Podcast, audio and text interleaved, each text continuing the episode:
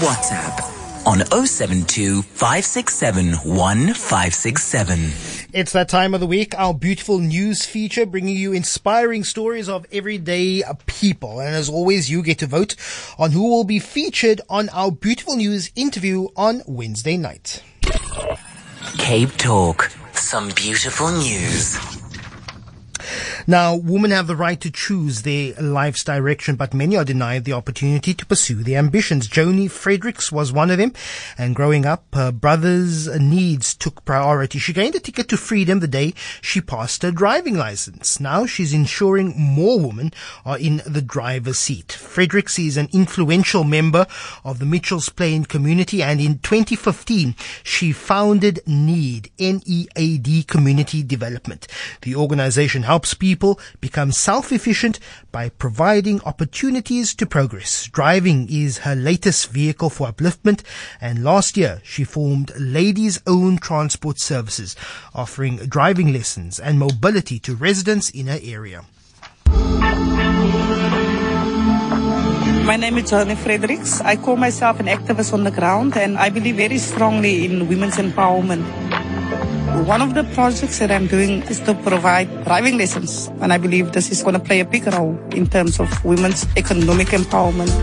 The family where I grew up, my father had everything planned for the boys.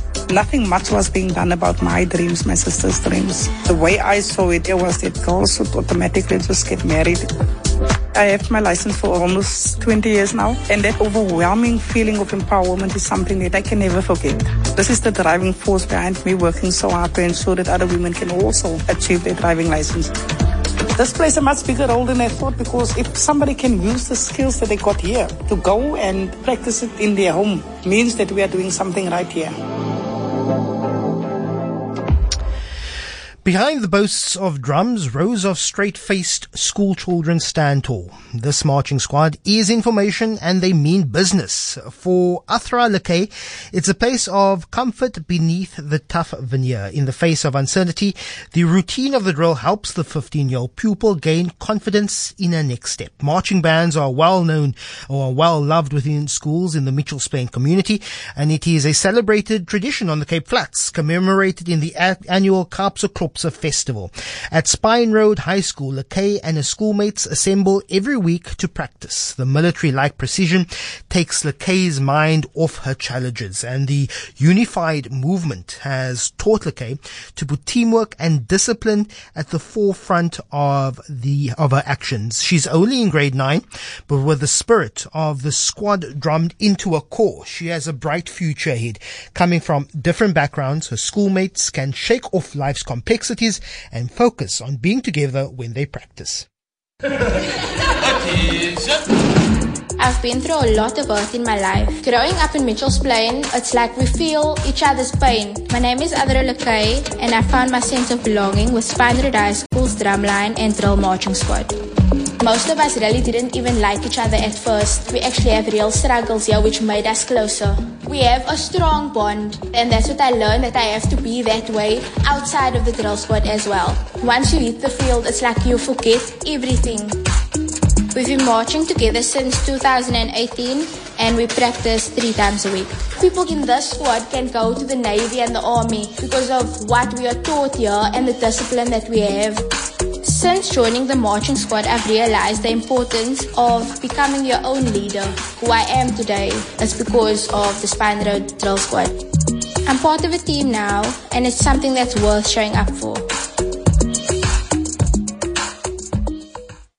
The clay horse towers over its creator, a life-size artwork that embodies the natural prowess of the galloping animal. Vincent de Silva's sculptures are testament of his deft handiwork. Though frozen in time, the statues have a movement to them. Unlike the smooth marble figures of ancient Greece, De Silva's art is cast in bronze and flecked with blemishes from his tools. With his textural monuments, the art reflects a free-thinking philosophy. Throughout this time, studying architecture, De Silva sculpted, opening his first gallery before he completed his degree. When it came down to choosing between the two, there was no denying his affinity for sculpture. Today, De Silva turns his attention to the formation of human identity through charcoal drawings and figure sculptures. I've always created from a very young age. It comes as naturally to me as breathing. I find it difficult to imagine myself doing anything else. My name is Vincent De Silva and I'm a sculptor. I began sculpting African wildlife as it was a subject that allowed a lot of creative expression. Over the years, I've been exploring figure sculpture as well as a lot of charcoal drawing. What I love about being an artist is that I have an opportunity to create a space where people can engage in freedom of thought. I prefer not to impose meaning on my work. What people feel is never dictated by me. In a world we are constantly overloaded with information and told how to think, I would love to contribute towards a legacy that embraces independent thinking. To have my work displayed all around the world feels quite special.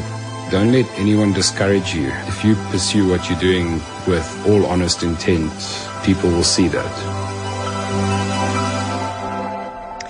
Michaela Peterson is never without her longboard. These wheels are her freedom. At the age of 15, Peterson was kicked out of her home. Her family refused to accept that she was gay. For two days, Peterson lived on the streets with nowhere to go. She ended up in a care home severely depressed. It's been a long journey for self-acceptance. In the course of getting a life on board, she's enabling others to get back up. She first saw the impact of sport while coaching and surfing or surfing at Waves for Change, a Laureus Sports for Good program. Liberated by the adrenaline rush, Peterson realized she could take it further with longboarding.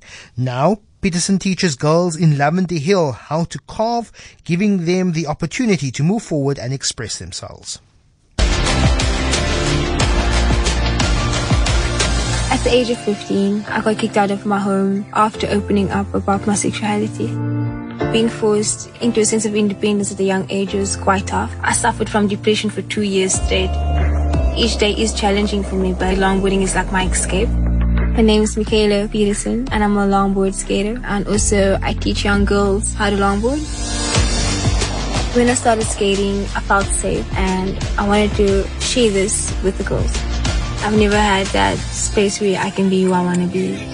So why not create a safe space in a community where kids can just express themselves? This is more than just skateboarding. It's about finding something that liberates you. Many people are scared to live the life that they want to live because they're scared of being isolated. It is important for young girls to have someone to speak to without the fear of being turned away. Anissa Searle gets uh, greets daybreak with a swirl of chocolate sauce. She's just opened her first coffee shop in Bonteheuwel, right from her own home. Her endeavor is notable in a neighborhood where daily shootings leave people in fear of stepping out of their houses. In the midst of terror and desolation, her cafe is a sweet refuge. From the tender age of nine, Seal has been acquainted with the warmth a kitchen can bring. Her father was a bakery manager and it was uh, this uh, was his encouragement rather that her dream began to rise. She's been baking for more than two decades now, and last year she launched a confectionery business from home. But the idea of seeing her neighbors finding comfort over a strong cup of coffee kept brewing in her heart.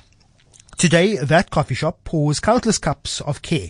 Fresh flowers grace the tables of uh, Searle's or Seal's shabby, uh, chic front yard, and every guest is welcome with a smile.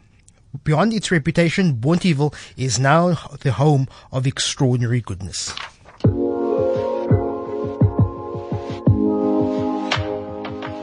My name is Anissa Seal and I run that coffee shop in Bonteheuwel. My love for baking started when I was just nine years old. I was always full of flour. Before that coffee shop, there wasn't really anywhere for people to come together in Bonteheuwel. The crime in our space often stops us from coming together as a community. The coffee shop has changed the street in my community for the better. We're starting to connect. Something as simple as a coffee shop can give people a place to be together, safe from violence. A cafe can be about more than just coffee and cake. This one's about community.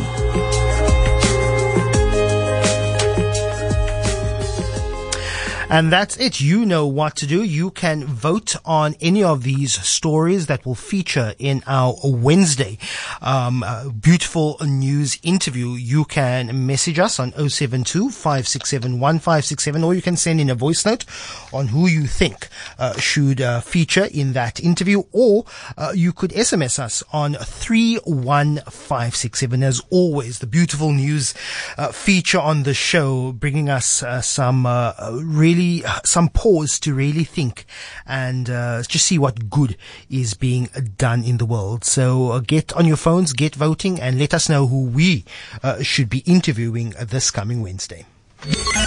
On the app, online, and across the Cape on 567 AM. This is Cape Talk. Want to go to the phone lines now? 021 446 Gideon is calling from Gugulethu. How are you doing, Gideon? Ah, no, right, sir. I hope you're right. I'm very good. What do you want to talk about? That uh, gentleman, he said, any uh, Xhosa speaker can answer if you saw that uh, picture of uh, that a billboard or a board or pamphlet or something like that we used to put on a on a pole. Mm-hmm. If he saw uh, Alan Zane, I don't know if it's, it's Alan, but it's Alan Zane or whatever. He, he, Alan Winde. One and really, the, the, yeah, okay. I, I always saw, I noticed that a picture about uh, three weeks ago in a place like uh, Rail, Case River, or Bellman. Mm. But uh, I don't think that picture can uh, look good if you can put it here in Google Because how I see that Alan mm. is, the, is a type of a person I don't want to judge him 100%. Mm. I'm not going to judge a BA for the picture of one man I didn't even know. Mm. Because my judgment is can be wrong. Mm. You see, it reminds me uh, a, a different type of people who like to call a boss.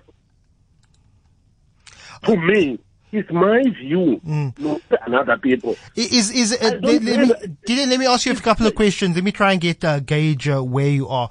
Um, just basing uh, basing on the poster, based on the poster, the election poster. Uh, is, yes, is Alan yes. Winde someone that, that you would vote for? No, no. That's why. Uh, that is mm. why I say I don't blame APA. I'm not going to stop liking or voting mm. for DA to sake of that man. Mm. I don't know that man, but the way you look is just like those people who like to be called a, a mm. and take your heart off when you see him. Uh, do you think that that uh, the DA should stick with posters of Mmusi Maimane? It's much better because I know Mmusi Maimane talk too much, mm. and the Helen Zille I know him very well. He talk too much also. it seems like a let me jump uh, a few minutes mm. to another post of a Cape Party. Mm. There is a man who's standing. Um, when you look on that poster on a Cape Party, is a is on a right hand. Mm. When you look at that at the picture, he's look like he's full heart. Mm. I don't want to use the Afrikaans word.